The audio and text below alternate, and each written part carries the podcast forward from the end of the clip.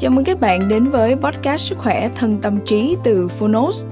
Đúng như cái tên, đây là nơi chúng tôi giới thiệu phương pháp, quá trình chăm sóc sức khỏe thể chất, tinh thần từ các chuyên gia và cả những người đã thành công từ trải nghiệm thực tế. Thông qua chương một của những sách nói được chọn lọc bởi đội ngũ Phonos, chúng tôi hy vọng bạn sẽ tìm được cho mình những cuốn sách phù hợp với những kiến thức hữu ích, hướng tới một lối sống lành mạnh, tích cực, bình an và tràn đầy ý nghĩa. Podcast Sức khỏe thân tâm trí được phát sóng đều đặn vào thứ hai và thứ tư hàng tuần.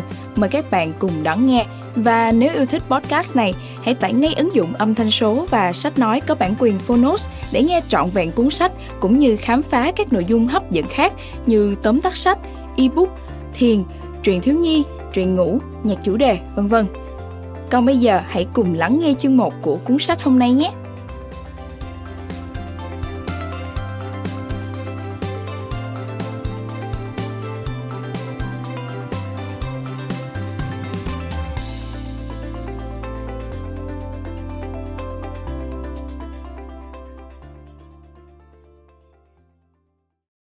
Bạn đang nghe từ Phonos.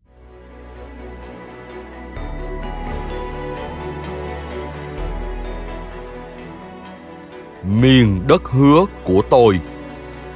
Khải hoàng và bi kịch của Israel. Tác giả Ari Shavit. Người dịch Kiều Thị Thu Hương. Hiểu đính Võ Minh Tuấn. Độc quyền tại Phonos. Phiên bản sách nói được chuyển thể từ sách in theo hợp tác bản quyền giữa Phonos với công ty cổ phần sách Alpha Omega Plus.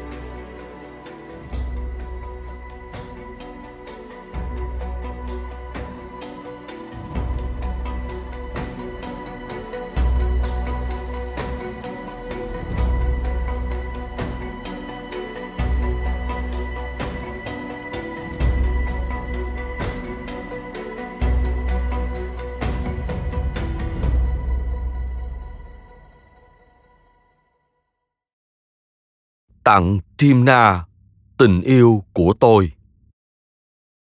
Mời bạn xem bản đồ lộ trình của Ari Shavit so với lộ trình của cụ Herbert Bentwich được đính kèm trên ứng dụng. Quý thính giả thân mến, trong sách có nhiều chú thích xuyên suốt. Để không làm gián đoạn trải nghiệm của quý thính giả, chúng tôi xin lược bớt một vài chú thích và đính kèm chú thích trên ứng dụng. Mong quý thính giả thông cảm.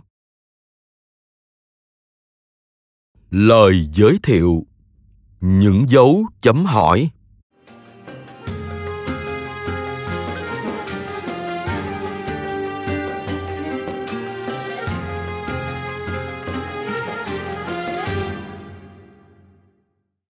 Những gì tôi còn nhớ được là nỗi sợ hãi. Nỗi sợ hãi mang tính sinh tồn. Nơi tôi lớn lên, Israel, giữa thập niên một nghìn chín trăm sáu mươi, đầy nghị lực, nhiệt huyết và hy vọng. Nhưng tôi luôn cảm thấy đằng sau những ngôi nhà đẹp đẽ với bãi cỏ phía trước nhà của tầng lớp thượng lưu thành phố quê hương tôi là một đại dương tăm tối. Tôi lo sợ có ngày đại dương tăm tối đó sẽ trào dâng và nhấn chìm tất cả chúng tôi. Một trận sóng thần như trong thần thoại sẽ đập vào bờ và cuốn Israel của tôi đi. Nó sẽ thành một Atlantis nữa, chìm sâu dưới đáy biển. Một sáng tháng sáu năm một nghìn chín trăm sáu mươi bảy, khi tôi chín tuổi, tôi đến bên cha đang cạo râu trong nhà tắm. Tôi hỏi ông, liệu người Ả Rập có thắng không? Liệu người Ả Rập có chinh phục Israel của chúng ta hay không? Liệu họ có ném tất cả chúng ta xuống biển không? Vài ngày sau, chiến tranh sáu ngày bắt đầu. Chiến tranh diễn ra từ ngày năm đến ngày mười tháng sáu năm một nghìn chín trăm sáu mươi bảy giữa Israel và các quốc gia Ả Rập lân cận là Ai Cập, Jordan và Syria. Israel chiến thắng áp đảo nhờ yếu tố bất ngờ, kế hoạch chiến đấu sáng tạo, giành quyền kiểm soát dải Gaza, bán đảo Sinai của Ai Cập, bờ Tây và Đông Jerusalem của Jordan và cao nguyên Golan của Syria. Tháng mười năm một nghìn chín trăm bảy mươi ba, tiếng còi báo động của thảm họa bắt đầu rền rĩ. Tôi đang bị cúm, phải nằm trên giường sau buổi trưa ngày lễ Yom Kippur yên tĩnh.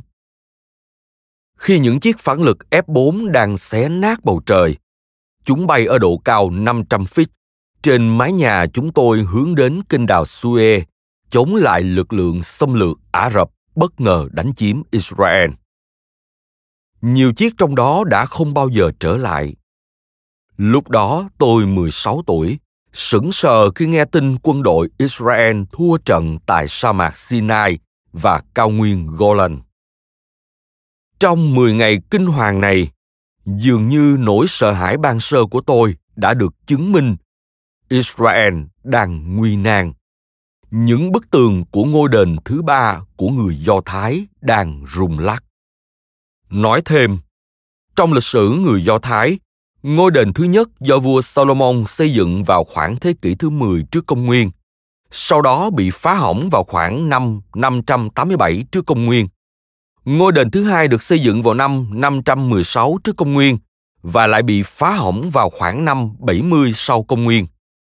Ngôi đền thứ ba chưa được xây dựng, nó vẫn nằm trong mong ước của người Do Thái. Quay lại nội dung chính. Tháng một năm một nghìn chín trăm chín mươi mốt, chiến tranh vùng vịnh lần thứ nhất bùng nổ. Tel Aviv bị tên lửa Scud của Iraq bắn phá. Có người còn lo lắng về khả năng Israel bị tấn công bằng vũ khí hóa học. Trong nhiều tuần, người dân Israel mang theo mặt nạ phòng độc khi đi lại. Thi thoảng, khi có cảnh báo là đầu đạn tên lửa đã được bắn ra, chúng tôi liền đeo mặt nạ chui vào những căn phòng bịt kín. Mặc dù sau đó hóa ra không phải, nhưng có điều gì đó khủng khiếp về thứ nghi lễ kỳ quái này vẫn đọng lại. Tôi lắng nghe âm thanh còi báo động và hoang mang nhìn vào đôi mắt kinh hãi của người thân nhốt trong những chiếc mặt nạ chống độc do Đức sản xuất. Tháng ba năm hai nghìn không trăm lẻ hai, một làn sóng khủng bố làm Israel lo lắng. Hàng trăm người chết khi những đối tượng đánh bom cảm tử Palestine tấn công các xe buýt, câu lạc bộ đêm và trung tâm mua sắm. Một đêm, khi tôi đang viết bài nghiên cứu về Jerusalem, thì nghe một tiếng nổ lớn. Tôi nhận ra chắc là ở quán bar trong khu nhà tôi. Tôi chộp lấy tập giấy viết và lao ra phố. Ba chàng trai ngồi trong quán trước những vại bia vơi một nửa đã chết. Một phụ nữ nhỏ nhắn chết gục trong góc. Những người bị thương thì đang gào thét và khóc lóc. Khi nhìn vào địa ngục xung quanh trong ánh đèn sáng rực của quán bar đã nổ tung, tôi, một nhà báo, tự hỏi, cái gì sẽ đến? Chúng tôi có thể chịu đựng được sự điên rồ này bao lâu nữa? Liệu có lúc nào sinh lực sống đầy tự hào của người Israel chúng tôi sẽ phải đầu hàng các thế lực gây chết chóc đang cố gắng hủy diệt mình? Chiến thắng quyết định trong cuộc chiến năm một nghìn chín trăm sáu mươi bảy đã xua tan những nỗi sợ trước chiến tranh. Sự phục hồi vào các thập niên một nghìn chín trăm bảy mươi và một nghìn chín trăm tám mươi đã chữa lành vết thương sâu của năm một nghìn chín trăm bảy mươi ba. Tiến trình hòa bình thập niên một nghìn chín trăm chín mươi đã hàn gắn thương tích năm một nghìn chín trăm chín mươi mốt.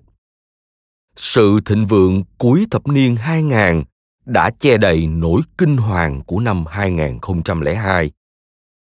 Chính xác là do ít hiểu biết, nên người Israel chúng tôi cứ khăng khăng tin vào bản thân, tin vào quốc gia, dân tộc và tương lai của mình.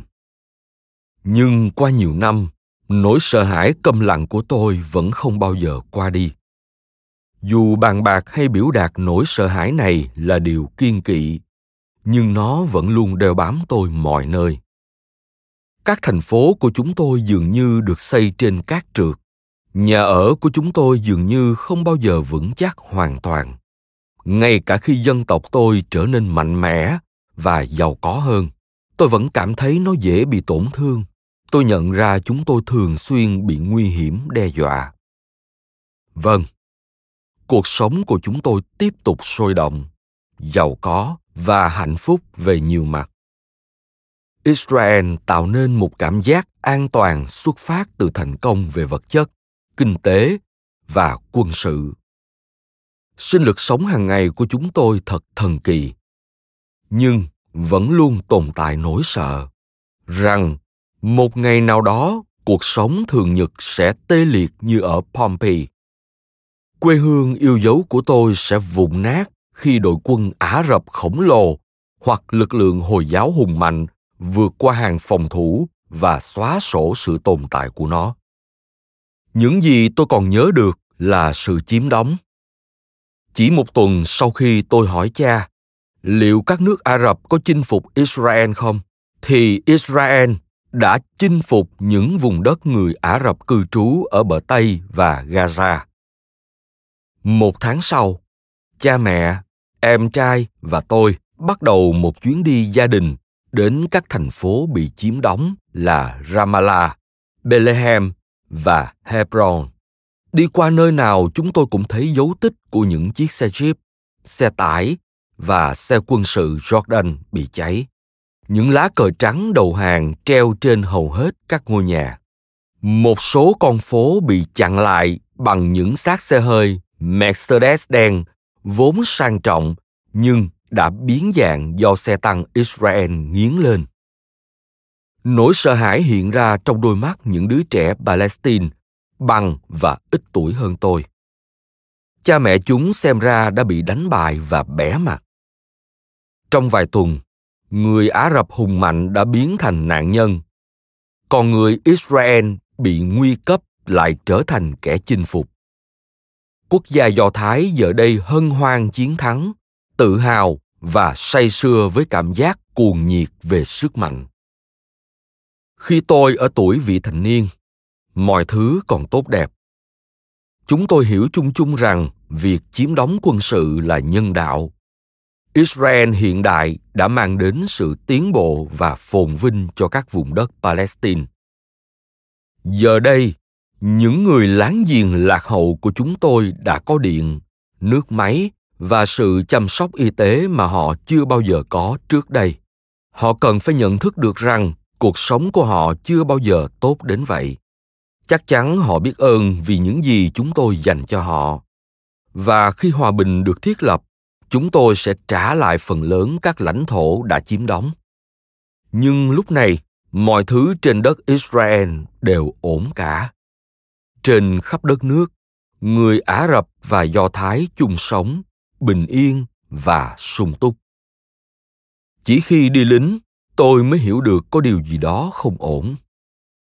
Sáu tháng sau khi gia nhập lữ đoàn dù ưu tú của lực lượng phòng vệ Israel, tức I D F, tôi được điều động đến chính những thành phố bị chiếm đóng mà mình đã đi qua lúc còn bé mười năm trước.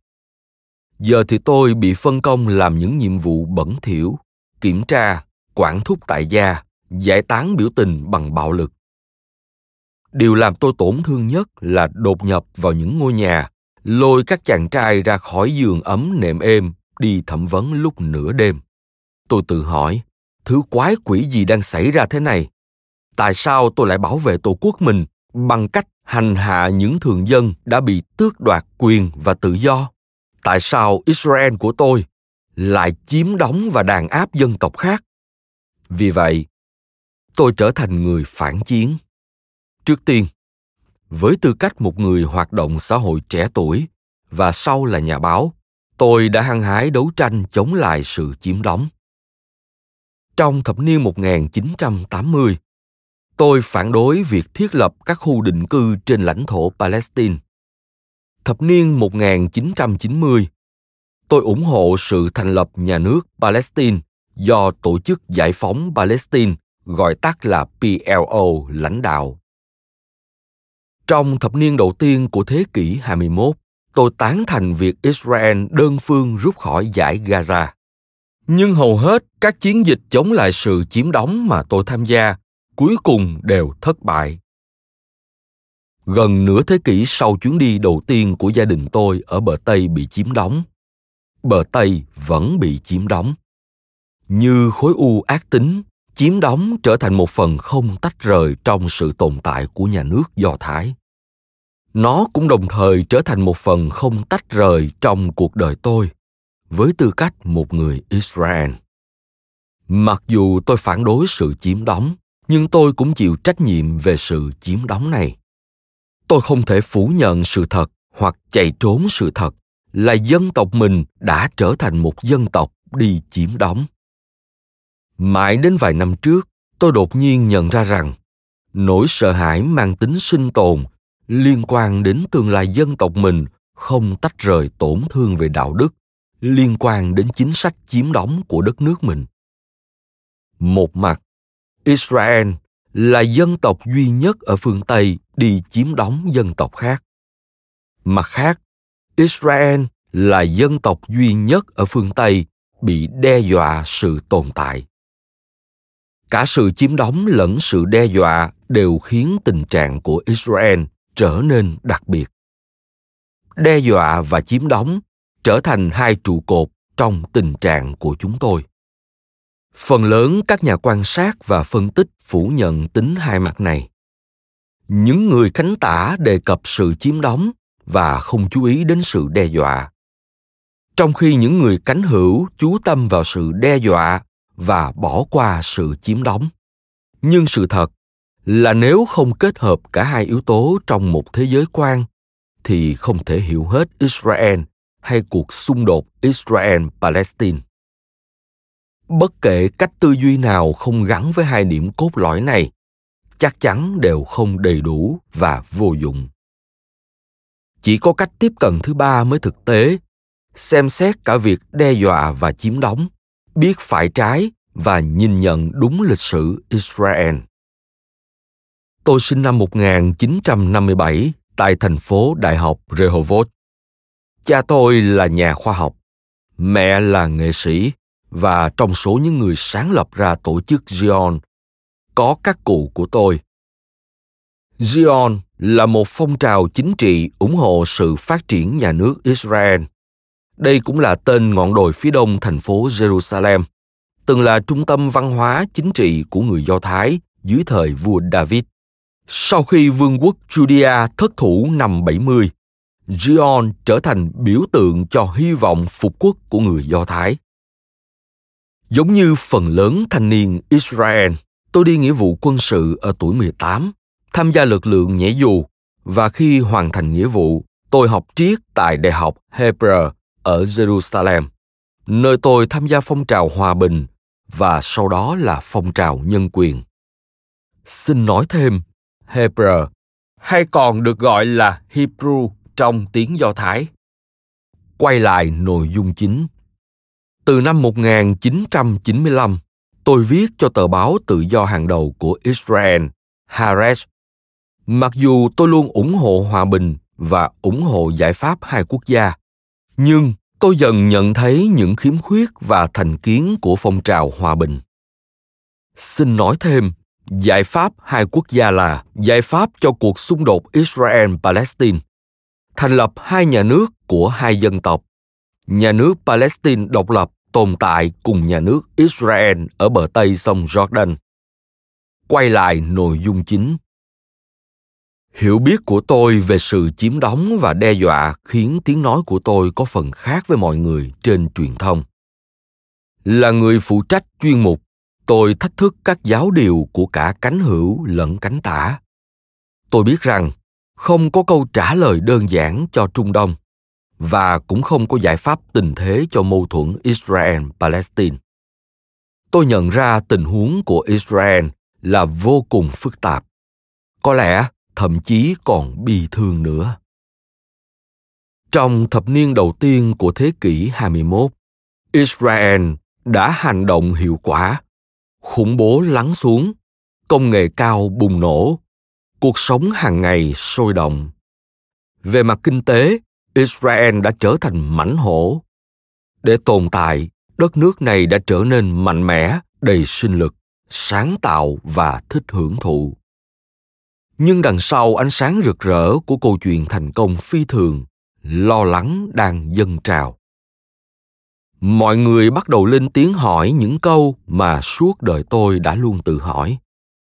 Giờ không chỉ là chính trị phe tả hay phe hữu nữa, cũng không chỉ là thế tục đối lập với tôn giáo. Có điều gì đó sâu xa hơn đã xảy ra. Nhiều người Israel không an lòng với Israel mới nổi.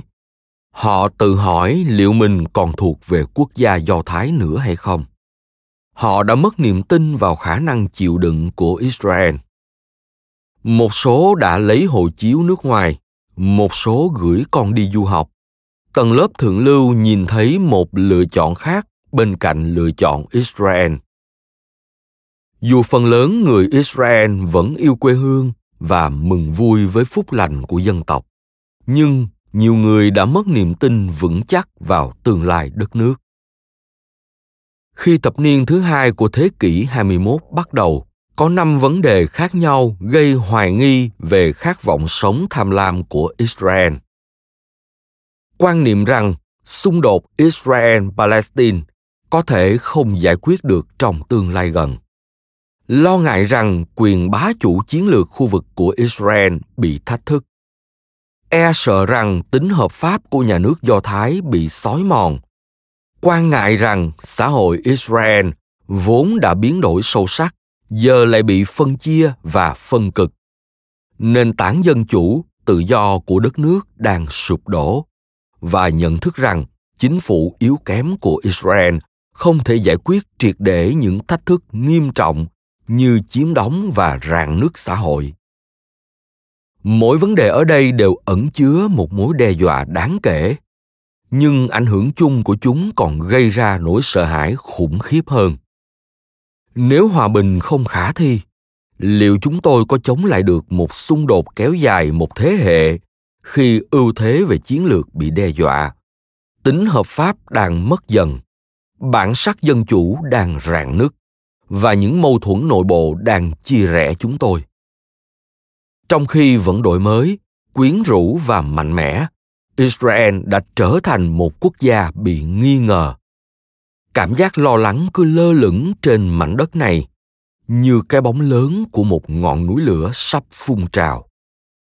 Đây chính là lý do tôi dấn thân vào chuyến đi này. sáu mươi lăm năm sau khi thành lập, Israel quay lại những câu hỏi chủ chốt. một trăm lẻ sáu năm sau khi ra đời, chủ nghĩa Zion giờ đang đối mặt với những mâu thuẫn cơ bản của mình. Thách thức giờ đây vượt xa vấn đề chiếm đóng và cũng sâu sắc hơn hẳn vấn đề hòa bình. Điều mà tất cả chúng tôi phải đối mặt là câu hỏi về ba khía cạnh của Israel. Tại sao? Là gì? Sẽ thế nào? Câu hỏi này về Israel không thể trả lời bằng các bài bút chiến. Vì rất phức tạp, nên nó cũng không tự trở thành vấn đề để tranh cãi và phản đề được. Cách giải quyết duy nhất là kể câu chuyện về Israel. Đây chính là điều tôi cố gắng làm trong cuốn sách này. Theo cách riêng và qua lăng kính chủ quan, tôi đã cố gắng nhìn nhận sự tồn tại của chúng tôi trong một tổng thể, theo cách tôi hiểu. Cuốn sách này là cuộc phiêu lưu cá nhân của một người Israel, bối rối trước biến cố lịch sử ngập tràn trên quê hương mình. Đây là một chuyến đi trong không gian và thời gian của một người sinh ra tại Israel, nhằm khám phá câu chuyện rộng lớn của dân tộc mình, thông qua lịch sử gia đình, lịch sử cá nhân và các bài phỏng vấn sau. Tôi sẽ cố gắng nói đến câu chuyện rộng hơn và câu hỏi sâu hơn về Israel. Điều gì đã xảy ra trên quê hương tôi trong hơn một thế kỷ, đưa chúng tôi đến nơi mình đang sống? Chúng tôi đã đạt được điều gì ở đây? Và vấp phải sai lầm nào ở đây? Và chúng tôi đang hướng tới đâu? Cảm giác lo âu sâu sắc của tôi có cơ sở không? Nhà nước Do Thái có thật sự lâm nguy không? Có phải người Do Thái chúng tôi đang mắc kẹt trong một bi kịch tuyệt vọng? Hay chúng tôi vẫn có thể hồi sinh, tự cứu mình và lấy lại được đất đai mà chúng tôi vô cùng yêu quý? Chương một. Bước khởi đầu năm một nghìn tám trăm chín mươi bảy.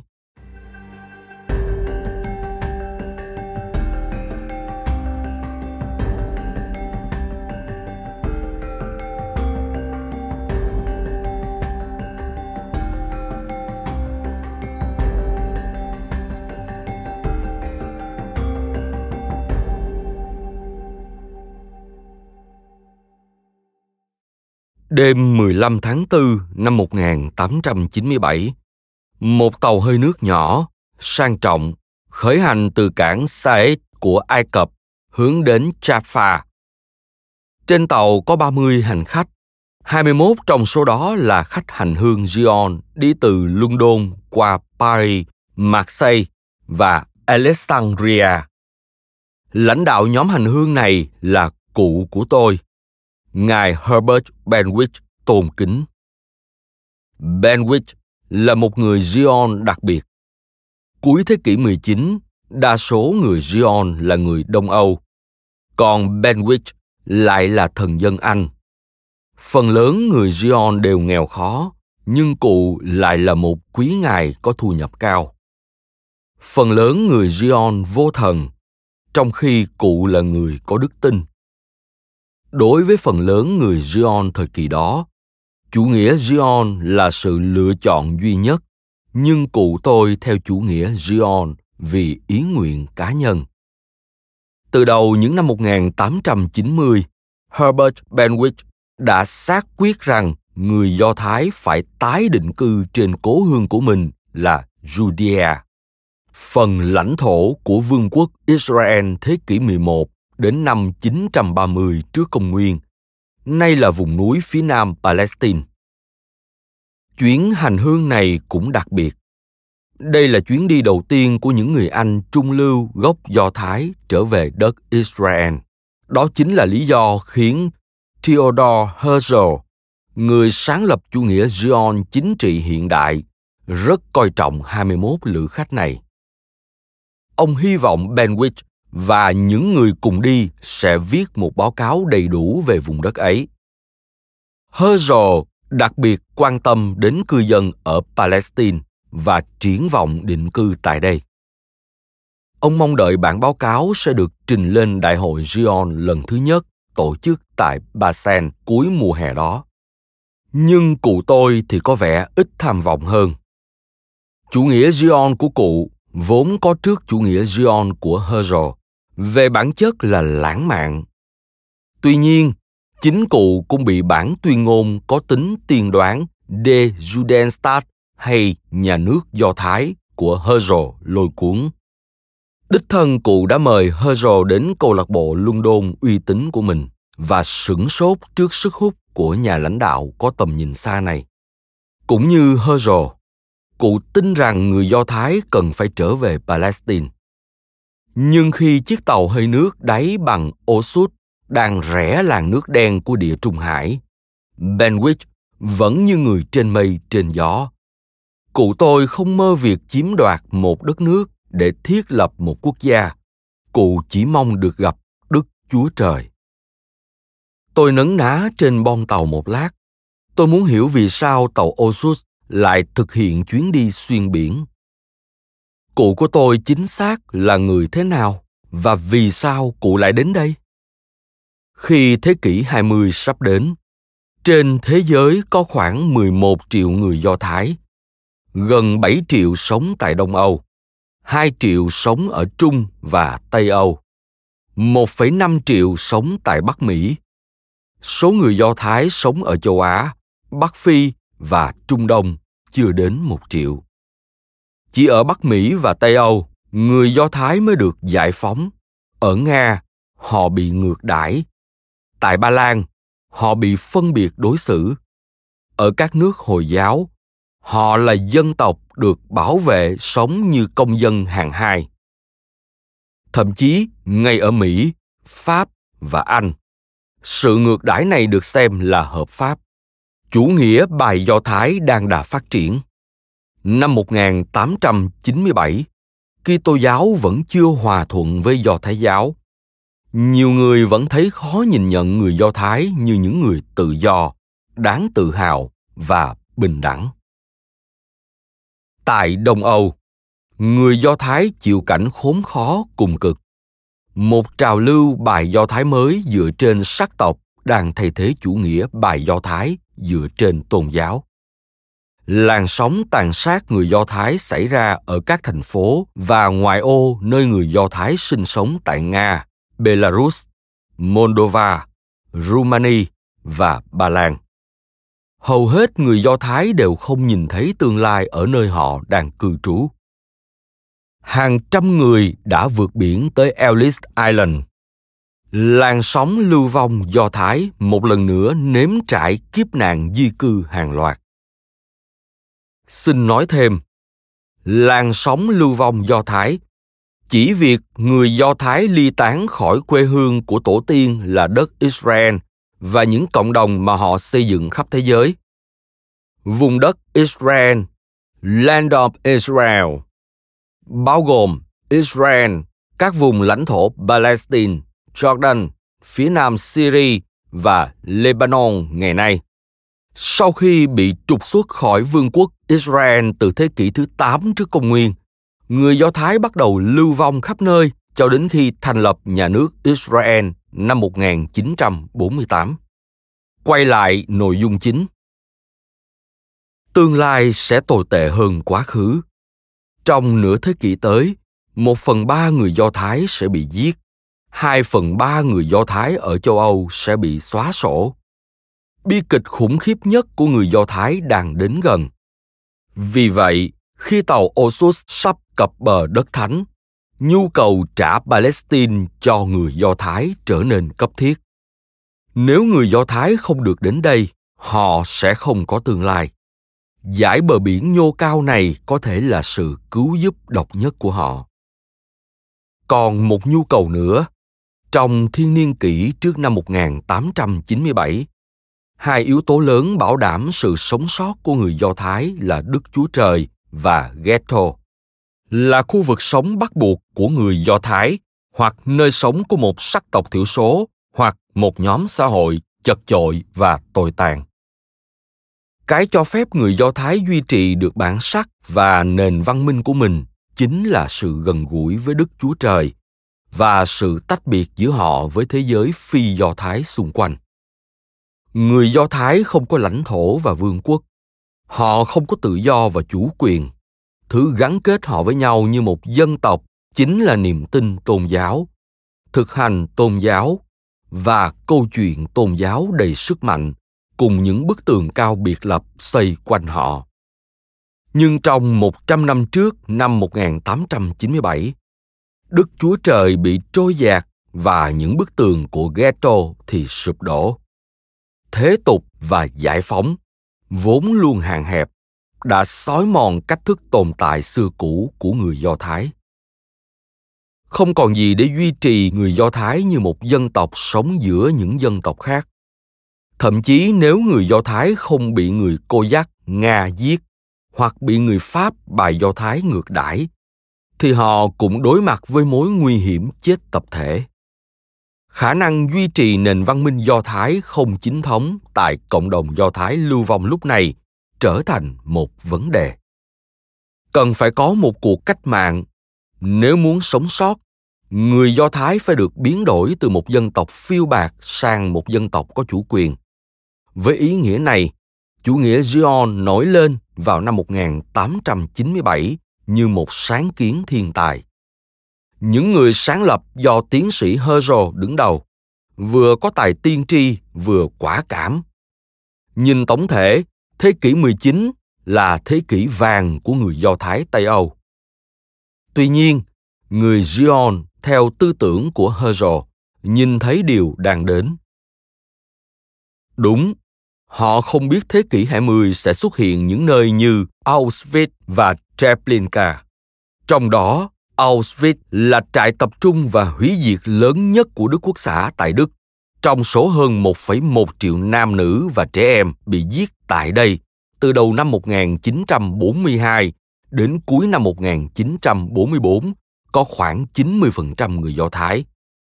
Còn Treblinka là trại hủy diệt của Đức Quốc xã tại Ba Lan. Từ tháng bảy năm một nghìn chín trăm bốn mươi hai đến tháng mười năm một nghìn chín trăm bốn mươi ba, khoảng bảy trăm đến chín trăm nghìn người Do Thái bị giết trong các buồng khí ngạt, cùng hai nghìn người Rumani.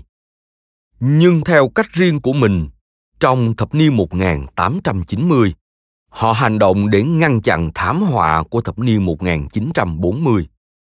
Họ nhận ra mình đang đối mặt với một vấn đề cấp thiết. sự tuyệt chủng đang đến của người Do Thái, và họ cũng nhận thức được rằng một vấn đề cấp thiết đòi hỏi một giải pháp cấp thiết.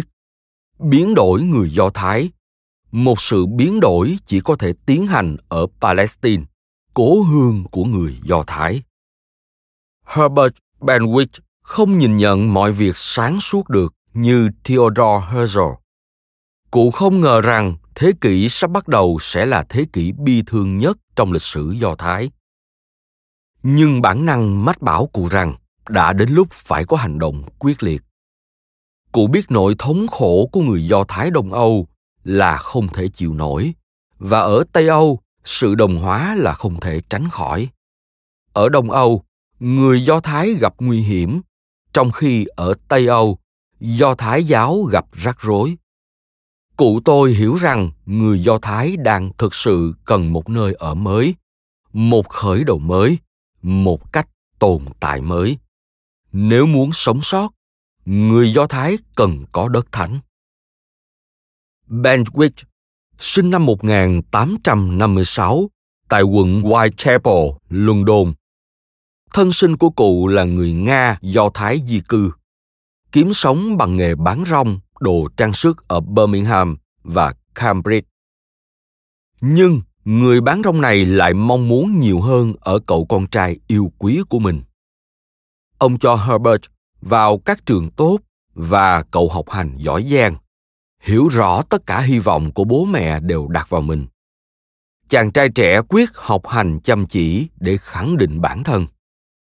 Ở tuổi ba mươi, cụ tôi đã là một luật sư thành đạt, sống tại Saint John's Wood. Trước khi đến Palestine, cụ tôi đã là một người lãnh đạo trong cộng đồng Anh Do Thái. Lĩnh vực chuyên môn của cụ là luật bản quyền. Về hoạt động xã hội, cụ là một trong những người sáng lập câu lạc bộ ăn tối và tranh luận nổi tiếng Maccabian. Câu lạc bộ thành lập năm một nghìn tám trăm chín mươi tư. Herbert Bentwich là chủ tịch trong thời gian từ năm một nghìn chín trăm hai mươi bảy đến năm một nghìn chín trăm ba mươi hai.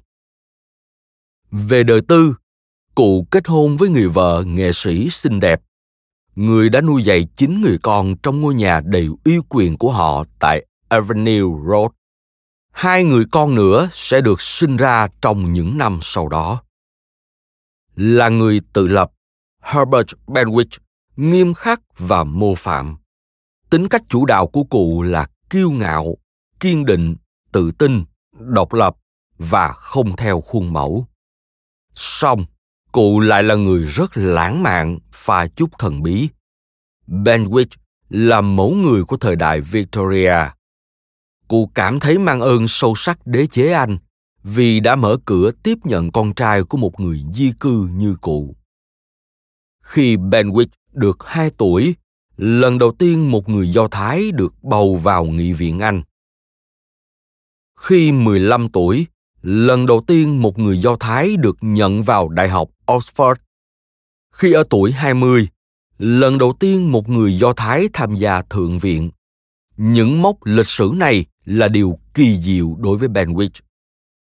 Cụ không nhìn nhận sự giải phóng như việc thực hiện muộn màng một quyền tự nhiên, mà xem đó như một hành động đẹp của nữ hoàng Anh Victoria. Bề ngoài, Bentwich giống hoàng tử xứ Wales. Cụ có đôi mắt màu xanh ánh thép, bộ râu rậm cắt tỉa gọn gàng và quai hàm khỏe. Tính cách của cụ cũng giống như một nhà quý tộc. Mặc dù sinh ra trong nghèo túng, nhưng Herbert Bentwich đã mạnh mẽ và nhanh chóng làm chủ những giá trị và tập tục của đế chế thống trị đại dương này. Như một quý ngài thực thụ, cụ thích du lịch, thi ca, nhà hát. Cụ biết về Shakespeare, có nhà ở vùng hồ, nhưng cụ không thỏa hiệp với tinh thần Do Thái của mình. Cùng vợ là Susan, cụ xây dựng một gia đình có tất cả sự hài hòa kiểu Anh Do Thái, cầu nguyện buổi sáng và nghe nhạc thính phòng, đọc Tennyson và Maimonides, thực hành các nghi lễ Sabbath và duy trì một nền giáo dục của Oxford. Xin nói thêm, lễ Sabbath là ngày nghỉ hàng tuần bắt đầu từ trước khi mặt trời lặn vào thứ Sáu, kết thúc sau khi mặt trời lặn vào thứ Bảy, tưởng nhớ ngày nghỉ của Chúa sau sáu ngày tạo dựng vũ trụ. Oxford là từ ghép của Oxford và Cambridge, hai trường đại học lâu đời danh tiếng hàng đầu trong hệ thống giáo dục Anh. Quay lại nội dung chính. Bentwich tin rằng, cũng như đế chế Anh, người Do Thái mang một sứ mệnh ở thế giới này. Đó là người Do Thái ở phương Tây được giải phóng phải chăm sóc cho người Do Thái ở phương Đông bị ngược đãi. Cụ của tôi hoàn toàn chắc chắn rằng đế chế Anh sẽ cứu các đạo hữu của cụ như đã từng cứu cụ. Lòng trung thành của cụ với chế độ quân chủ và Do Thái giáo hòa quyện vào nhau. Lòng trung thành này đã đưa cụ đến Palestine. Chính nó đã khiến cụ tôi dẫn đầu đoàn Do Thái cập bờ đất thánh. Giá như tôi được gặp Herbert Bentwich, thì có lẽ tôi sẽ không thích cụ. Giả sử tôi là con trai của cụ, tôi chắc mình sẽ nổi loạn chống lại cụ. Thế giới của cụ, Bảo Hoàng, Sùng Đạo, Gia Trưởng và Hiếu Chiến cách rất xa thế giới của tôi. Nhưng khi tôi nghiên cứu cụ từ xa, với khoảng cách hơn một thế kỷ, tôi không thể phủ nhận những điểm chung giữa chúng tôi. Tôi ngạc nhiên khi phát hiện ra mình giống với người cụ lập dị đến thế. Cho nên tôi lại tự hỏi, tại sao cụ ở đây? Tại sao cụ đi trên chiếc tàu hơi nước này? Bản thân cụ không bị nguy hiểm, cuộc sống của cụ ở London thành đạt và đủ đầy. Vì sao phải lên đênh trên biển để đến tận Jaffa? Câu trả lời đầu tiên là chủ nghĩa lãng mạn.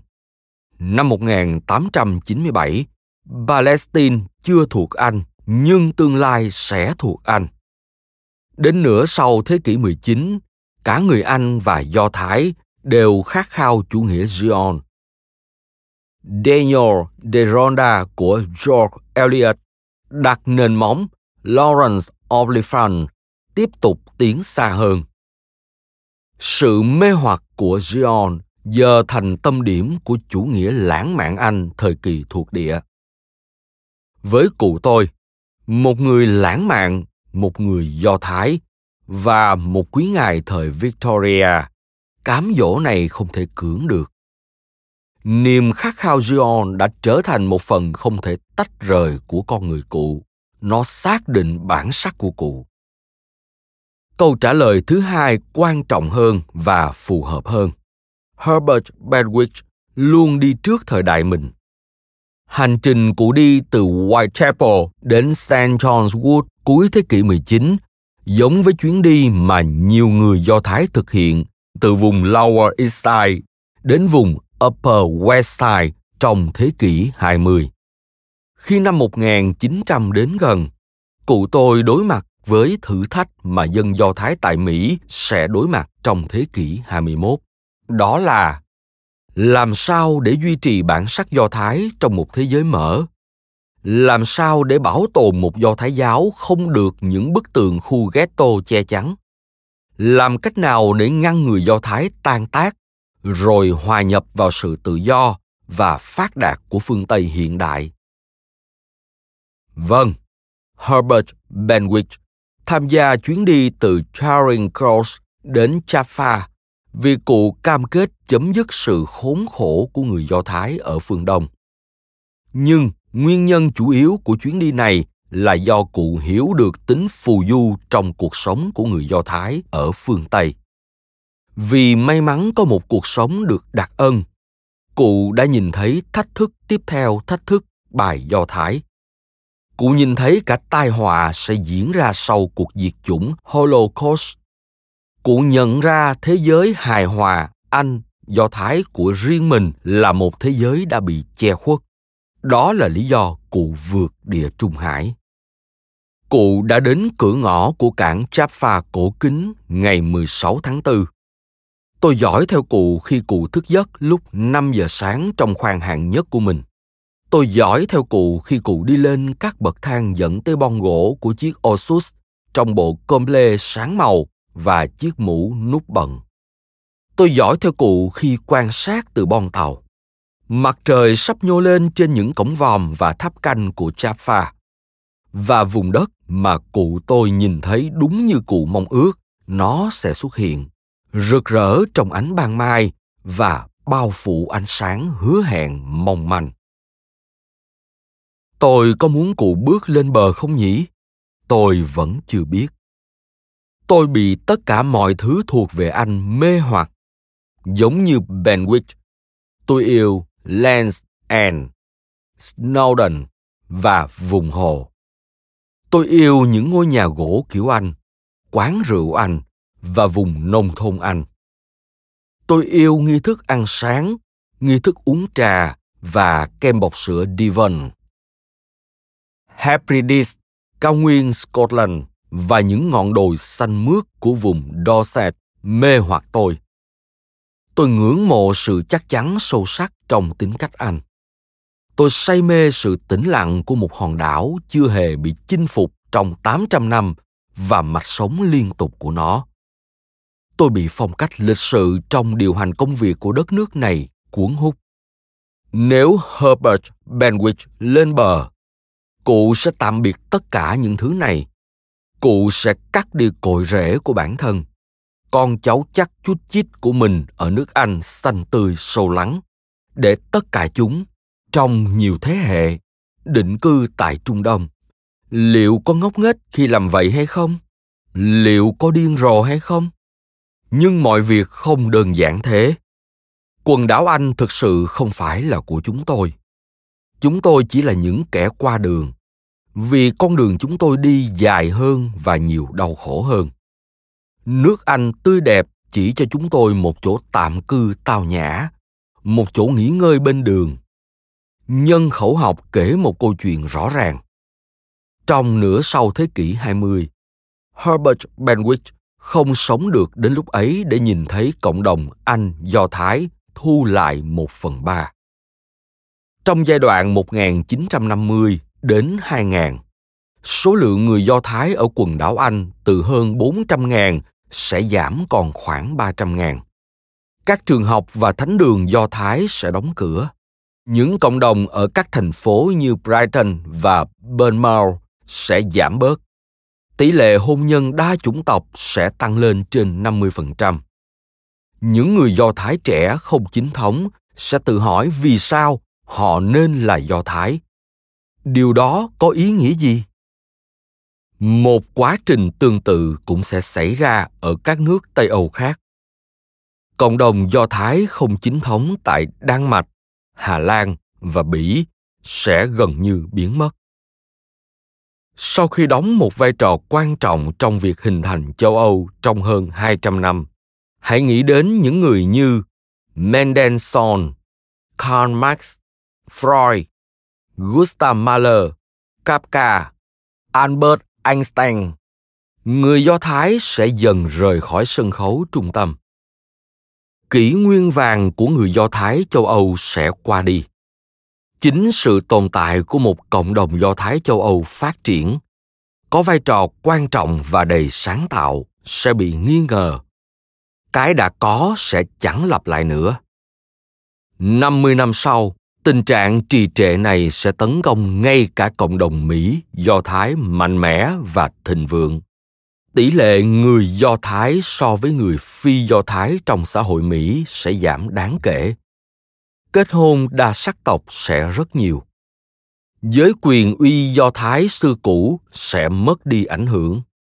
Và ngày càng ít người Do Thái không chính thống thừa nhận nguồn gốc hoặc tích cực trong hoạt động của cộng đồng Do Thái. Người Mỹ Do Thái vẫn sẽ mạnh mẽ hơn người Do Thái châu Âu. Nhưng khi nhìn những người anh em châu Âu của mình bên kia đại dương, người Mỹ Do Thái sẽ có thể thấy được thành tựu của thế kỷ hai mươi mốt. Nhưng đó không phải là một cảnh đẹp. Vậy cụ tôi có nên lên bờ không? Nếu cụ không làm vậy, cuộc sống riêng của tôi ở Anh sẽ giàu có và đáng sống. Tôi sẽ không phải đi nghĩa vụ quân sự. Tôi sẽ không phải đối mặt với nguy hiểm trong gang tấc và thế lưỡng nan về đạo đức đầy dây dứt. sẽ được nghỉ cuối tuần cùng gia đình trong căn nhà mái lá tại Dorset mỗi mùa hè trên cao nguyên Scotland. Nhưng nếu cụ tôi không lên bờ, thì nhiều khả năng các con tôi chỉ mang một nửa dòng máu Do Thái. Có lẽ chúng không còn là người Do Thái nữa. Nước Anh sẽ cản trở bản sắc Do Thái của chúng tôi. Trên những đồng cỏ xanh mướt của vùng Old England và trong những khu rừng rậm của New England, nền văn minh Do Thái thế tục có thể bốc hơi. Trên đôi bờ Đại Tây Dương, người Do Thái không chính thống có thể sẽ dần biến mất. Khi đoàn của Bentwich lên bờ, Địa Trung Hải êm ả tưởng như đã biến thành hồ. Các công nhân bốc vác người Ả Rập đưa hành khách của tàu Oxus lên bờ trên những chiếc thuyền độc mộc bằng gỗ xù xì. Cảng Jaffa hóa ra không gây khó chịu như dự đoán. Nhưng trong thành phố Jaffa hôm đó là phiên chợ. Một số lữ khách châu Âu đã choáng khi thấy xác động vật treo bán, cá bốc mùi và rau thối. Họ nhìn thấy những đôi mắt bị nhiễm trùng của các phụ nữ quê mùa, những đứa trẻ khẳng khiu và chen lấn, ồn ào, bẩn thỉu. mười sáu quý ông, bốn quý bà và một người hầu tìm đường đến khách sạn ở khu buôn bán của thành phố, và những chiếc xe tao nhã của Thomas Cook đã đến nhanh chóng. Xin nói thêm, Thomas Cook sinh năm một nghìn tám trăm lẻ tám, mất năm một nghìn tám trăm chín mươi hai, người đặt nền móng cho hoạt động kinh doanh lữ hành hiện đại, đã sáng lập hãng lữ hành Thomas Cook nổi tiếng với hoạt động lữ hành khắp thế giới. Năm một nghìn chín trăm chín mươi hai, tập đoàn Đức lờ tê u đã mua lại Thomas Cook cùng tất cả một nghìn sáu trăm văn phòng ở một trăm hai mươi nước và mười nghìn bốn trăm nhân viên. Quay lại nội dung chính. Ngay khi ra khỏi chỗ lộn xộn của người Ả Rập tại Jaffa, những người châu Âu thấy tinh thần phấn chấn trở lại. Họ ngửi thấy mùi thơm ngọt ngào của những vườn cam tháng tư, phấn khích trước cảnh đẹp của những cánh đồng hoa dại e ấp màu tía và đỏ chói. hai mươi mốt lữ khách được một người cụ khác của tôi là bác sĩ Hiland Jaffe chào đón. Cụ gây ấn tượng dễ chịu cho cả đoàn. Trong sáu năm kể từ khi cũng cập cảng Jaffa, được chính những công nhân bốc vác Ả Rập đó đưa vào bờ, cụ đã làm được một việc lớn. Việc hành nghề y của cụ cố gắng tiêu diệt bệnh sốt rét giờ đây đều được mọi người biết đến. Công việc xã hội của cụ là chủ tịch Ủy ban Zion tại Palestine cũng rất nổi bật. Giống như các khách hành hương người Anh, cụ trung thành với ý tưởng rằng những người Do Thái hưởng đặc ân của phương Tây phải trợ giúp những người Do Thái bị bần cùng hóa ở phương Đông. Đây không chỉ là việc cứu họ thoát khỏi những người cô dắt u mê, mà còn là một nghĩa vụ đạo đức, đưa khoa học và sự khai sáng đến cho họ. Trong điều kiện khắc nghiệt của một tỉnh thuộc đế chế Ottoman xa xôi này, bác sĩ Jaffe là biểu tượng của tiến bộ. Sứ mệnh của cụ là chữa lành cho cả bệnh nhân lẫn dân tộc mình. Được bác sĩ Jaffe chỉ dẫn, đoàn lữ khách của Bentwich đến trường nông nghiệp Pháp Mikveh Israel. Các sinh viên đang nghỉ lễ quá hải, nhưng các giáo viên và nhân viên của trường gây ấn tượng tốt. Mikveh Israel là vùng đất tiến bộ. Hội đồng giáo dục của trường dạy các thế hệ trẻ Do Thái ở Palestine cách canh tác hiện đại. Sứ mệnh của trường là đào tạo ra các nhà nông học và người trồng nho cho thế kỷ mới. Sau hết, ngành nông nghiệp theo phong cách Pháp mà trường đang dạy sẽ lan tỏa khắp Palestine, làm các sa mạc của đất nước này nở hoa. Những người khách đến thăm tràn trề hạnh phúc. Họ có cảm giác mình đang ngắm nhìn những hạt giống tương lai đang nảy mầm. Và chắc chắn đó đích thực là tương lai mà họ muốn thấy. Từ trường Mikveh Israel, họ đến thuộc địa Rishon LeZion. Nam tước Edmond de Rothschild là người bảo trợ và mạnh thường quân của thuộc địa này. Ngài thống đốc tại đây, đại diện cho Nam Tước, đón tiếp những người hành hương đáng kính tại nhà mình. Những người Anh này thích viên thống đốc người Pháp. Họ nhẹ nhõm khi nhìn thấy nhà cửa, gia đình và đồ ăn ngon tại vùng đất lạc hậu này. Nhưng thứ làm những lữ khách châu Âu này vui nhất là nhà máy sản xuất rượu vang tân tiến, quy mô mà Nam Tước cho xây dựng tại trung tâm của thuộc địa mười lăm năm tuổi này. Họ sửng sốt bởi ý tưởng biến Palestine thành một tỉnh phương Đông. Họ thấy khó tin vào cảnh tượng những ngôi nhà thuộc địa lợp mái đỏ, những ruộng nho xanh ngắt hay mùi say nồng của loại rượu vang Hebrew đầu tiên trên mảnh đất quê hương Do Thái sau một nghìn tám trăm năm. Tầm trưa, khi về đến Ramle, mọi thứ trở nên rõ ràng với họ. Bảy tiếng sau khi đặt chân lên đất Palestine, phần lớn những người hành hương trong đoàn của Bentwich đã không chút nghi ngờ. Judea là nơi đông đảo người Do Thái ở Nga, Ba Lan và Rumani bị ngược đãi nên tới định cư. Palestine sẽ là ngôi nhà Do Thái bảo đảm sự che chở cho người Do Thái. Đoàn khách nhanh chóng lên tàu đi từ Lidda đến Jerusalem. Những người đồng hành của cụ đã kiệt sức. Họ nghỉ ngơi, suy ngẫm rất nhiều về ấn tượng và cảm xúc của mình. Nhưng một người như Herbert Bentwich sẽ không lãng phí dù chỉ nửa tiếng. Cụ tôi không hề nghỉ ngơi. Trong bộ cơm lê trắng và chiếc mũ nút bần trắng, cụ leo lên tòa tháp trắng nhô lên như một cái đèn hiệu ở trung tâm Ramle. Và từ tòa tháp lớn màu trắng, cụ tôi đã nhìn thấy đất thánh. Nhìn từ trên cao khắp vùng lãnh thổ còn trống của năm một nghìn tám trăm chín mươi bảy, Bentwich thấy tất cả sự tĩnh lặng, sự trống vắng, sự hứa hẹn. Đây là sân khấu của vở kịch sắp được trình diễn với tất cả những gì đã có và sắp có. Những tấm thảm hoa dại, những bụi cây ô liu cổ, cái bóng tía nhàn nhạt của những ngọn đồi Judea, và phía xa là Jerusalem. Hoàn toàn tình cờ, cụ tôi ở tâm điểm của vở diễn, và tại giao điểm này cần đưa ra một lựa chọn. Đi đường này hay đường kia, tiến về phía trước hay rút lui, lựa chọn hay từ bỏ Palestine. Cụ tôi không thực sự là người phù hợp để đưa một quyết định như vậy. Cụ đã không nhìn đất thánh như nó vốn có.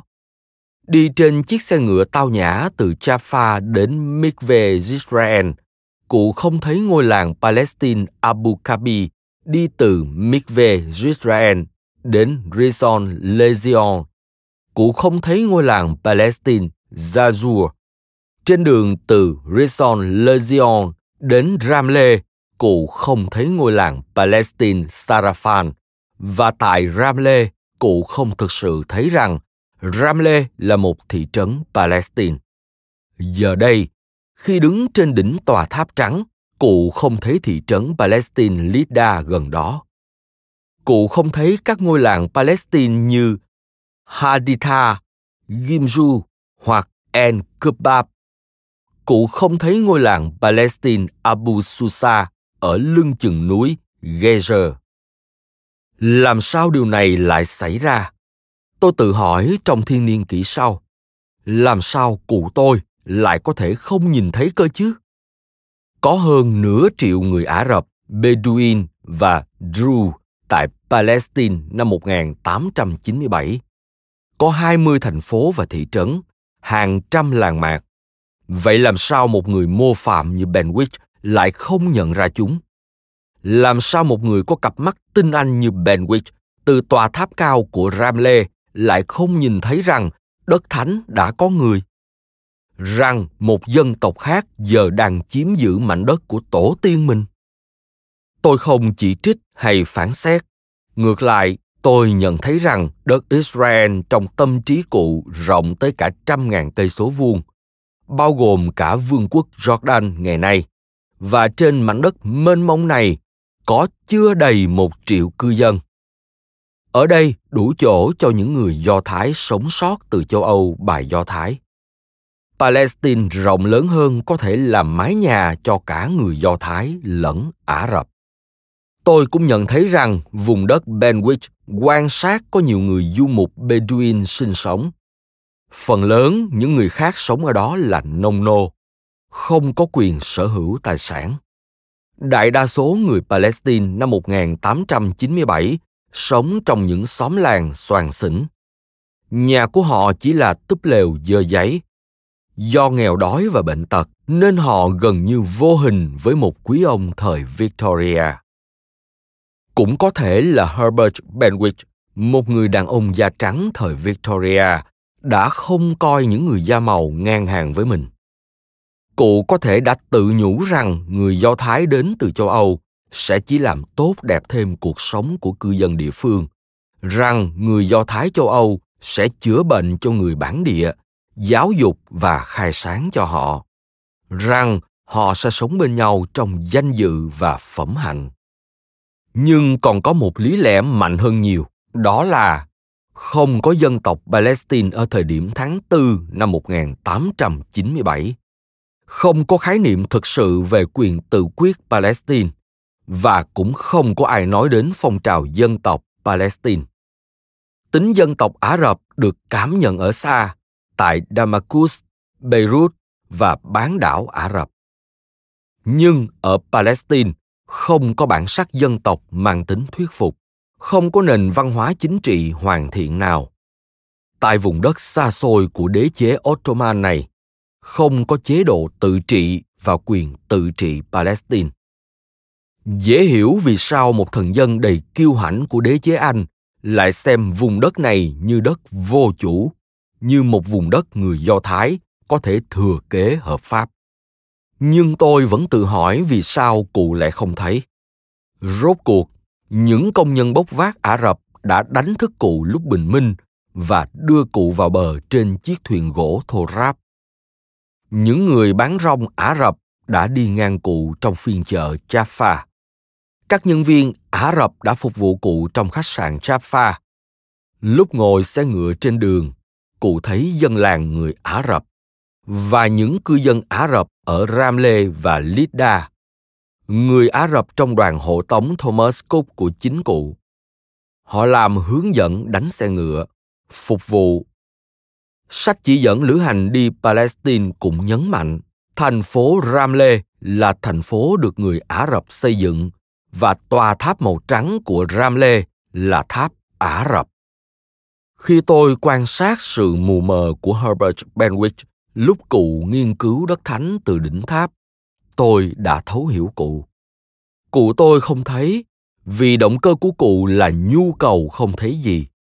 Cụ không thấy vì nếu cụ nhìn thấy, cụ sẽ phải quay lại. Nhưng cụ tôi không thể quay lại. Để có thể đi tiếp, cụ tôi đã chọn cách không thấy. Cụ vẫn tiếp tục. Cụ tập hợp những người bạn hành hương và họ lên xe lửa đến Jerusalem. Tuyến đường sắt Jaffa-Jerusalem được một công ty của Pháp lập ra chỉ vài năm trước, và đầu máy là một động cơ hơi nước hiện đại, kéo theo những toa xe hiện đại có ghế ngồi bọc đệm êm ái. Nhưng dù rất xúc động khi thấy biểu tượng tiến bộ hiện thân nơi xe lửa mới, cụ vẫn bị phong cảnh gây ấn tượng mạnh hơn. Qua ô cửa sổ rộng của toa xe do Pháp sản xuất, cụ thấy những dấu tích của thành phố Do Thái Gezer, nhưng cụ lại không thấy ngôi làng Palestine Abu Susa kế bên. Cụ thấy ngôi mộ của những người Maccabi ở Modi'in, nhưng không thấy ngôi làng Palestine Media. Cụ thấy Samson Strora, nhưng không thấy Atop. Cụ không thấy Deo Hawa, và cụ không thấy En Karem. Cụ tôi nhìn thấy nét huy hoàng cổ xưa của hẻm núi vòng vèo dẫn đến Jerusalem, nhưng cụ lại không thấy nông dân Palestine đang canh tác trên những ruộng bậc thang dốc đứng bám vào những ngọn đồi Jerusalem. Xin nói thêm, người Maccabi, thành viên cuộc khởi nghĩa Maccabi của người Do Thái, giải phóng Judea khỏi ách thống trị của vương quốc Seleucus, người Do Thái kiểm soát được vùng lãnh thổ, lập vương quốc Hasmonean. Năm một trăm sáu mươi tư đến sáu mươi ba trước Công nguyên, khôi phục Do Thái giáo, mở rộng biên giới Judea, giảm bớt ảnh hưởng của nền văn minh Hy Lạp. Quay lại nội dung chính. Có hai thứ cuốn Herbert Bentwich đi, đó là hồi ức lịch sử sinh động song hành cùng niềm tin vào tiến bộ và nỗi khát khao về hào quang của quá khứ, thúc đẩy quyết tâm mở đường cho hiện đại hóa. Vâng, cụ đã cam kết với người Do Thái Nga đang rên xiết trong sự tàn bạo của Sa Hoàng. Cụ không bao giờ quên được nạn nhân của những cuộc tàn sát người Do Thái trong các năm một nghìn tám trăm tám mươi mốt đến một nghìn tám trăm tám mươi hai ở Ukraine và nạn nhân của ngược đãi gần đây tại Romania. Nhưng điều thực sự cuốn hút cụ là thánh kinh và hiện đại. Khát khao thực sự của cụ là làm sống lại các nhà tiên tri và xây dựng đường dây điện thoại. Giữa quá khứ huyền thoại và tương lai công nghệ không có hiện tại dành cho cụ. Giữa ký ức và giấc mơ không có cái đang hiện hữu. Trong ý thức của cụ tôi, không có hình ảnh đất thánh hiện tại, không có hình ảnh nông dân Palestine đứng cạnh cây ô liu và cây vả của mình, vẫy chào quý ngài người Anh mặc bộ đồ vải lanh đẹp đẽ, đang nhìn qua cửa sổ xe lửa, bị cuốn hút vào phong cảnh đẹp như tranh. Khi theo dấu chiếc xe lửa leo lên Jerusalem, tôi nghĩ đến Ferdinand Marie de Lesseps, vì tổng tài người Pháp đã nghĩ ra một kế hoạch chi tiết nối Địa Trung Hải và Ấn Độ Dương bằng một tuyến đường thủy nhân tạo. Khi đó, ông đã gây quỹ để tiến hành kế hoạch của mình bằng việc thành lập một công ty chứng khoán. Trong mười năm xây dựng kênh đào Suez với chi phí nhân lực khủng khiếp, Lesseps đã chứng minh cho thế kỷ mười chín rằng không tồn tại các giới hạn, rằng trong thời đại của lý trí này, mọi vấn đề đều có thể được giải quyết.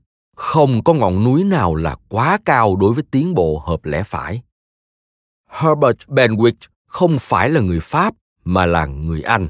Và mặc dù tính cách của cụ không mang tư tưởng Descartes mà là của phe bảo thủ Anh, nhưng tinh thần của de Lesseps cũng ảnh hưởng đến cụ.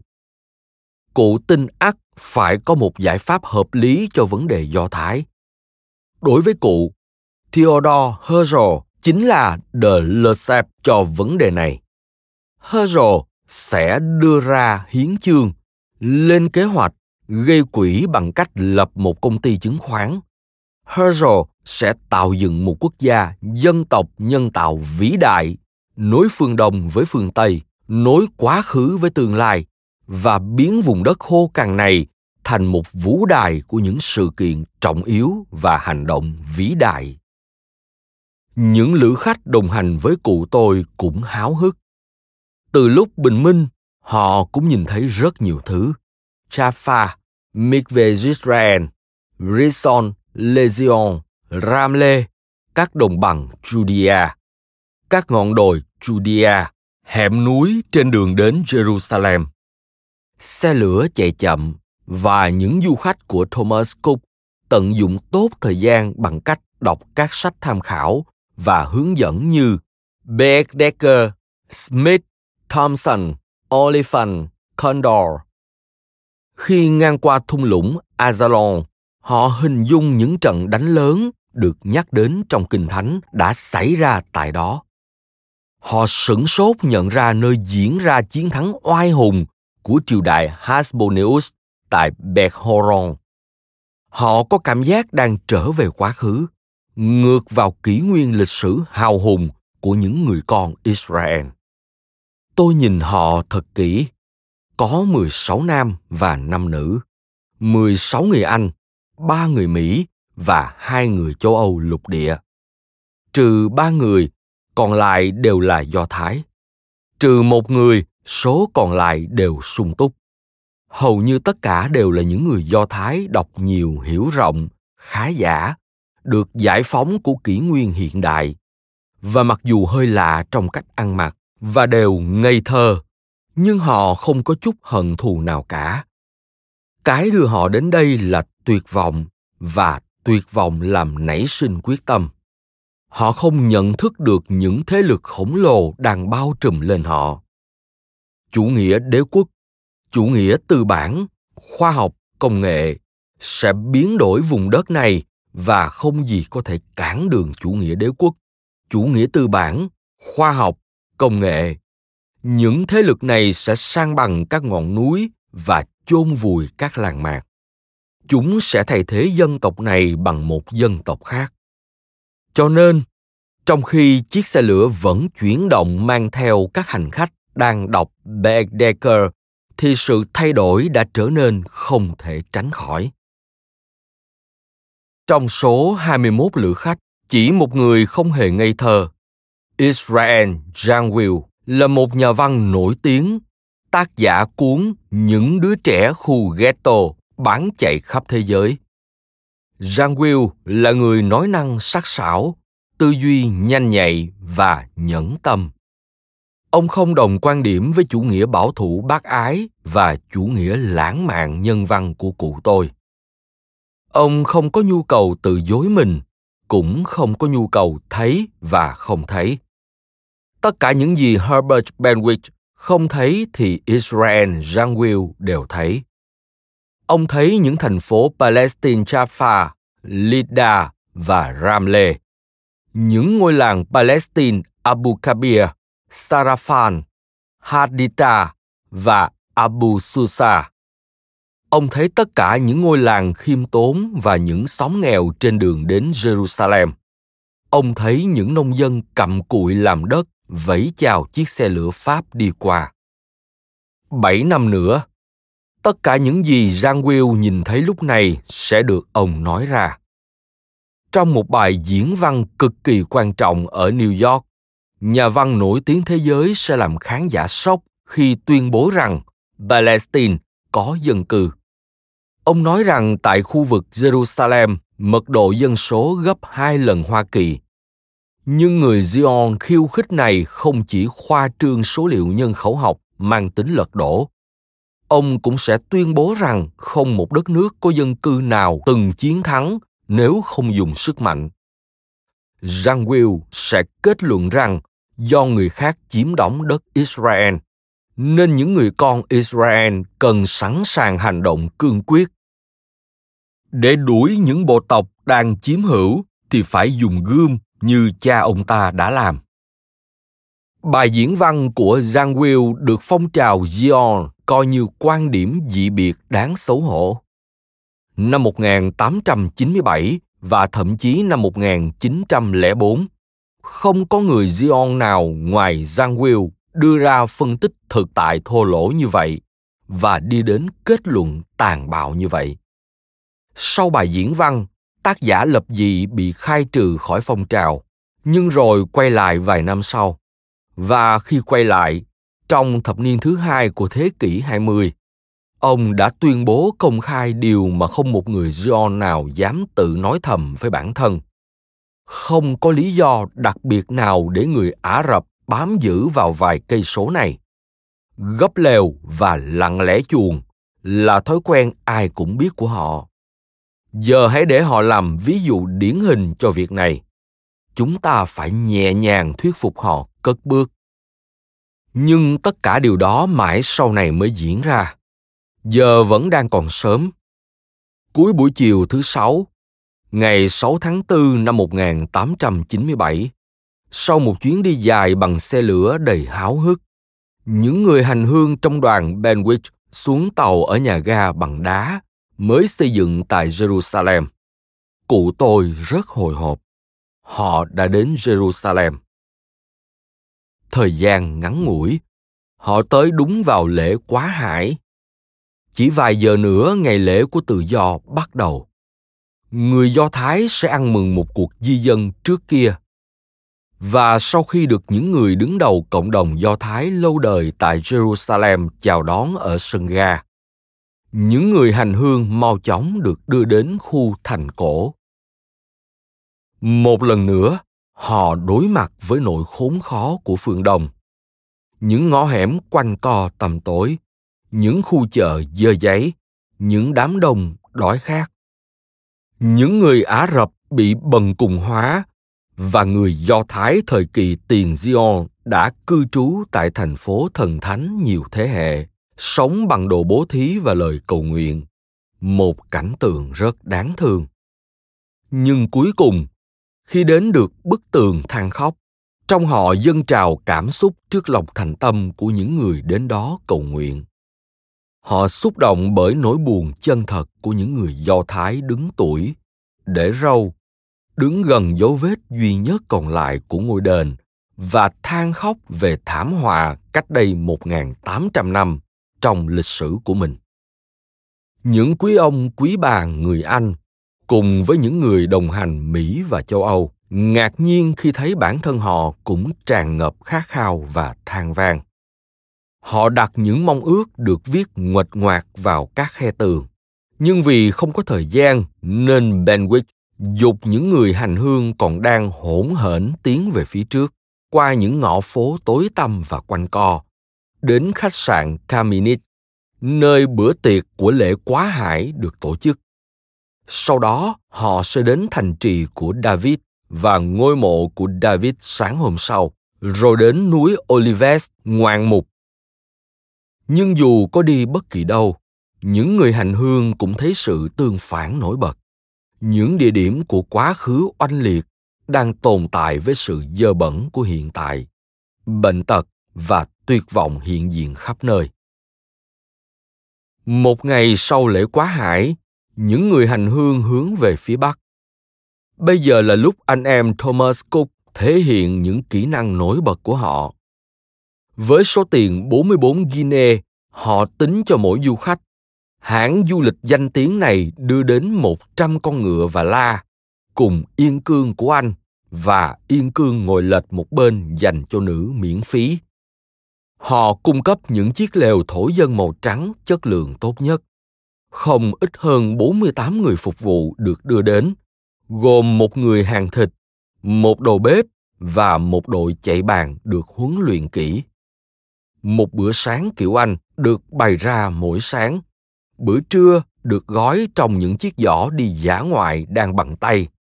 Và vào buổi tối, một bữa tiệc đặc biệt được phục vụ: súp nóng, hai loại thịt hoặc gia cầm, ba món tráng miệng khác nhau. Trong các ngày hai mươi đến hai mươi bảy tháng tư năm một nghìn tám trăm chín mươi bảy, Herbert Bentwich dẫn đầu đoàn hộ tống tiệc tùng kiểu thực dân đi xuyên vùng đất. Họ đi từ Jerusalem đến Beit En, từ Beit En đến Silo, từ Silo đến Nablus, từ Nablus đến Jenin, qua thung lũng Dotan. Từ Jenin, họ đến núi Tabor, qua thung lũng Ziren. Từ núi Tabor, họ đến Tiberias, qua Horns of Hittim. Và sau hai ngày trên bờ biển Galilee, họ đi thuyền đến Capernaum và từ Capernaum đi đến Rospina. Từ Rospina, họ đi dọc sông Jordan đến vùng thượng nguồn. Sau đó, họ đến núi Hemon, Damascus, Beirut. Liệu đây có phải là chủ nghĩa thực dân? Nếu một thứ gì đó tưởng giống như vịt, đi như vịt và kêu như vịt, thì có lẽ đó là một con vịt.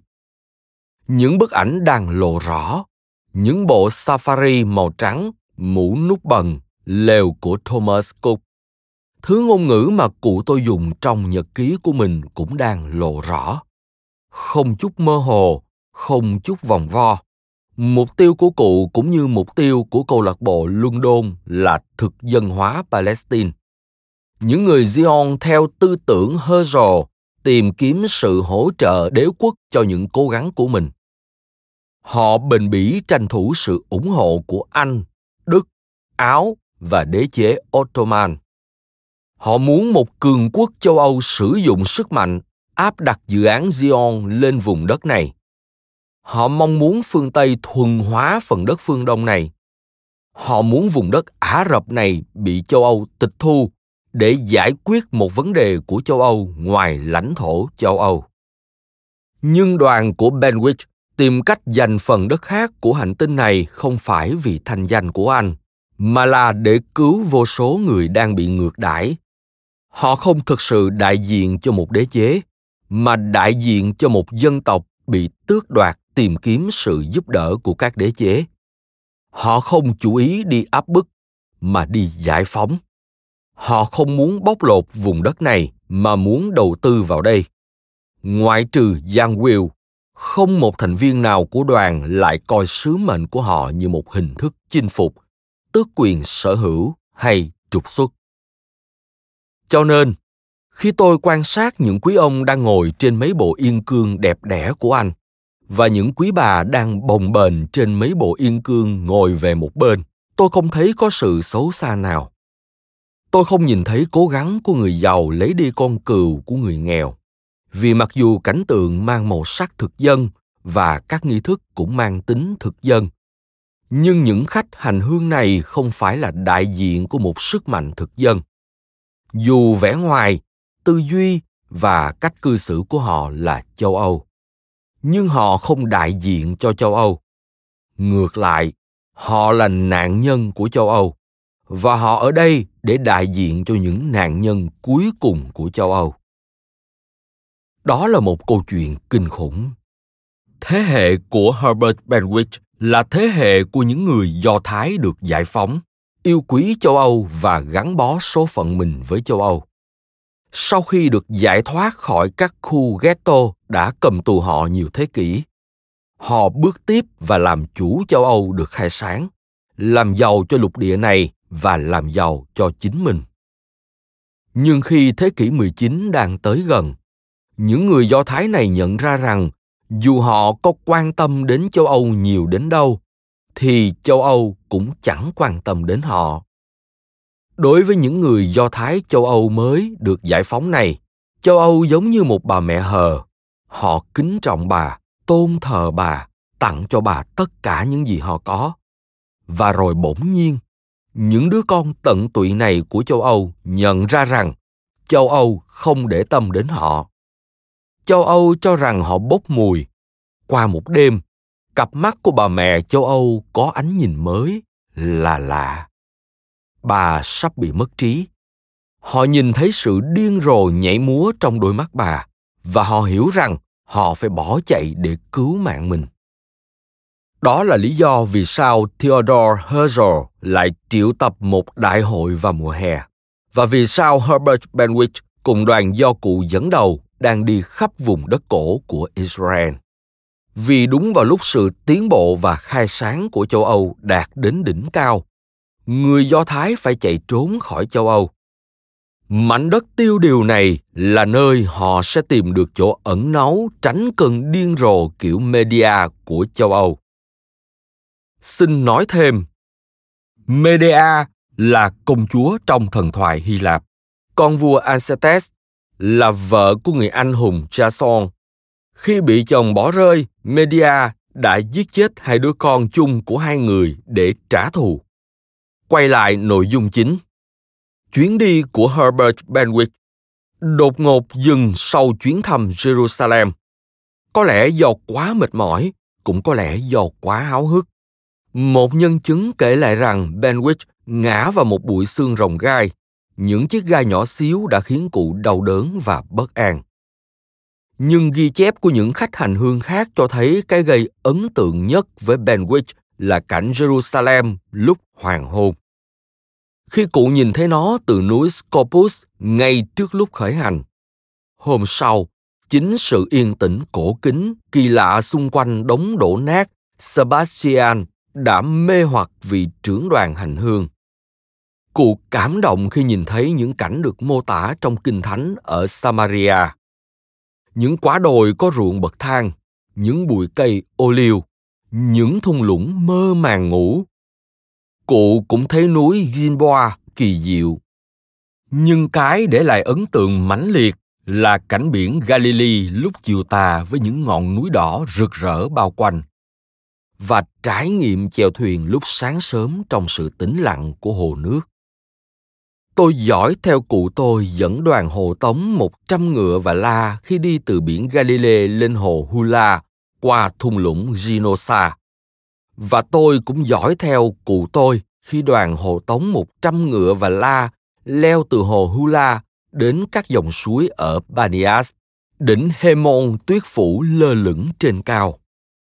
Thế kỷ hai mươi cũng đang lơ lửng. Cụ tôi vẫn còn chưa biết. Nhưng nửa thế kỷ tới sẽ là giai đoạn tồi tệ nhất trong lịch sử Do Thái. Sau đó là nửa thế kỷ còn lại. Người Do Thái sẽ giành được chủ quyền với một cái giá cực đắt. Nhưng lúc này, mọi thứ thật yên tĩnh. Vùng đất đang thanh bình, có thể nghe thấy tiếng móng ngựa khi chúng leo lên sườn núi Hemon, có thể nghe thấy tiếng bàn bạc của các quý ông và sự im lặng của các quý bà. Và khi ngoảnh lại, cụ tôi lần cuối nhìn thấy một vùng đất vẫn chưa bị doanh nghiệp tương lai của cụ ảnh hưởng đến. Một vùng đất vẫn chưa bị nhu cầu và nỗi tuyệt vọng của người Do Thái làm biến đổi. Cụ quan sát cảnh sóng yên biển lặng của Galilee, sự diệu kỳ của hồ nước và điềm báo gây sửng sốt của Horns of Hattin. Herbert Bentwich sẽ không đợi đến đại hội Zion lần thứ nhất ở Basel, mặc dù cụ sẽ tham gia các hội nghị Zion trong tương lai. Nhưng cụ sẽ không tới đó để trình bày báo cáo mà tiến sĩ Herzl mong đợi tại cuộc họp lịch sử một nghìn tám trăm chín mươi bảy. Nhưng khi trở về London, cụ sẽ nói và viết về những trải nghiệm của mình. Đi bất kỳ nơi nào, cụ tôi sẽ rất cương quyết. Cụ sẽ tuyên bố, Palestine chưa bao giờ chấp nhận cư dân khác. Khi tranh luận với những người chỉ trích Zion, cụ sẽ khăng khăng nói Palestine hoàn toàn thích hợp cho nhiều triệu người đang trong cảnh khốn cùng ở Đông Âu, phải tìm cho họ một mái nhà với khó khăn tối thiểu và hy vọng tối đa. Trong các cuộc tranh luận tương lai, cụ tôi sẽ chiếm ưu thế. Cùng với những người bạn và đồng nghiệp, cụ sẽ lập một cơ sở Zion mạnh tại thủ đô của một nước châu Âu có thế lực nhất. Đúng hai mươi năm sau chuyến hành hương đến Palestine, Herbert Bentwich sẽ tham dự những cuộc họp đầu tiên giữa các lãnh đạo Zion và khối thịnh vượng chung Anh về vấn đề Palestine. Đến lúc ấy, người luật sư già tôn kính đã thành dấu tích của thời đã qua. Nhưng do tôn trọng và lịch sự, cụ sẽ vẫn có quyền tham gia giai đoạn đầu của các cuộc thương thuyết đầy kịch tính. Nửa năm sau, ngày hai tháng mười một năm một nghìn chín trăm mười bảy, các cuộc đàm phán sẽ đưa ra cam kết gồm bảy mươi từ nổi tiếng trong một bức thư do ngài Balfour, Bộ trưởng Ngoại giao, gửi cho ngài Rothschild, còn gọi là thỏa thuận hoặc tuyên bố Balfour, được coi là nền tảng ngoại giao của việc thành lập nhà nước Israel. Văn phòng Bộ Ngoại giao, ngày hai tháng mười một năm một nghìn chín trăm mười bảy. Kính thưa ngài Rothschild, tôi vinh dự thay mặt chính phủ Anh chuyển đến quý ngài bản tuyên bố đã trình lên nội các và được thông qua, nhằm bày tỏ sự cảm thông với khát vọng của người Do Thái Zion sau đây. Chính phủ Anh đã xem xét và ủng hộ việc thành lập tại Palestine một ngôi nhà chung cho người Do Thái và sẽ cố gắng hết sức tạo thuận lợi để hoàn thành mục tiêu này. Thật dễ hiểu là không nên làm gì gây tổn hại các quyền dân sự và tín ngưỡng của những cộng đồng phi Do Thái tại Palestine, cũng như các quyền và vị thế chính trị của người Do Thái tại bất kỳ nước nào. Tôi vô cùng biết ơn nếu ông chuyển bản tuyên bố này đến Liên đoàn Zion. Trân trọng, Arthur James Balfour. Chuyến đi của Bentwich tới Palestine ngắn ngủi, vội vã và có phần vô lý, nhưng nó đã thay đổi cuộc sống của cụ tôi. Khi trở về Anh, cụ sẽ không thể tiếp tục những việc thường nhật của một quý ngài thời Victoria nữa. Cụ sẽ không chuyên tâm hành nghề luật, chơi nhạc thính phòng, đọc Shakespeare, nuôi dạy chín con gái và hai con trai thành các quý bà và quý ông người Anh nữa. mười hai ngày trên đất Israel khiến Bentwich thấy khó hưởng thụ những tiện nghi của cuộc đời được ưu ái trong điền trang gia đình tại vùng Burchington by the Sea. Một làng ở vùng đông bắc Kent của Anh trên bờ biển Bắc là điểm đến của khách du lịch và nghỉ dưỡng. Vì cụ sẽ luôn nhìn thấy ngọn hải đăng ở phía bên kia bờ biển Kent. Mọi người trong gia đình Bentwich giờ cũng sẽ không ngừng nói đến cây đèn hiệu này. Sự hấp dẫn bí ẩn về Palestine sẽ sống trong tâm trí của mọi thành viên gia đình.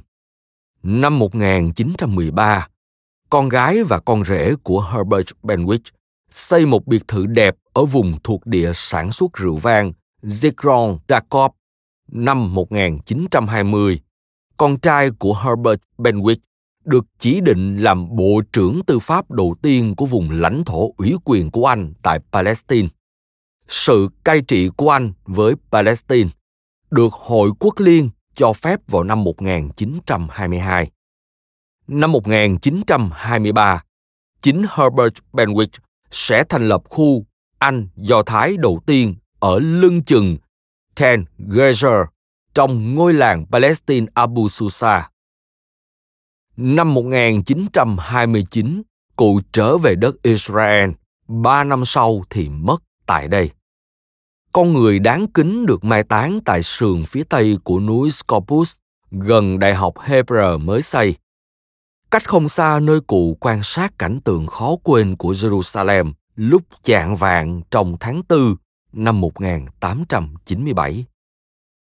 Nhưng lúc này, chiếc tàu hơi nước chở đoàn của Bentwich từ Palestine trở về London đang đi qua vùng biển tối sẫm trên đường tới Constantinople. Một đêm tháng năm nóng bức, cụ tôi ở trên bon, ngắm nhìn bọt trắng và làn nước đen.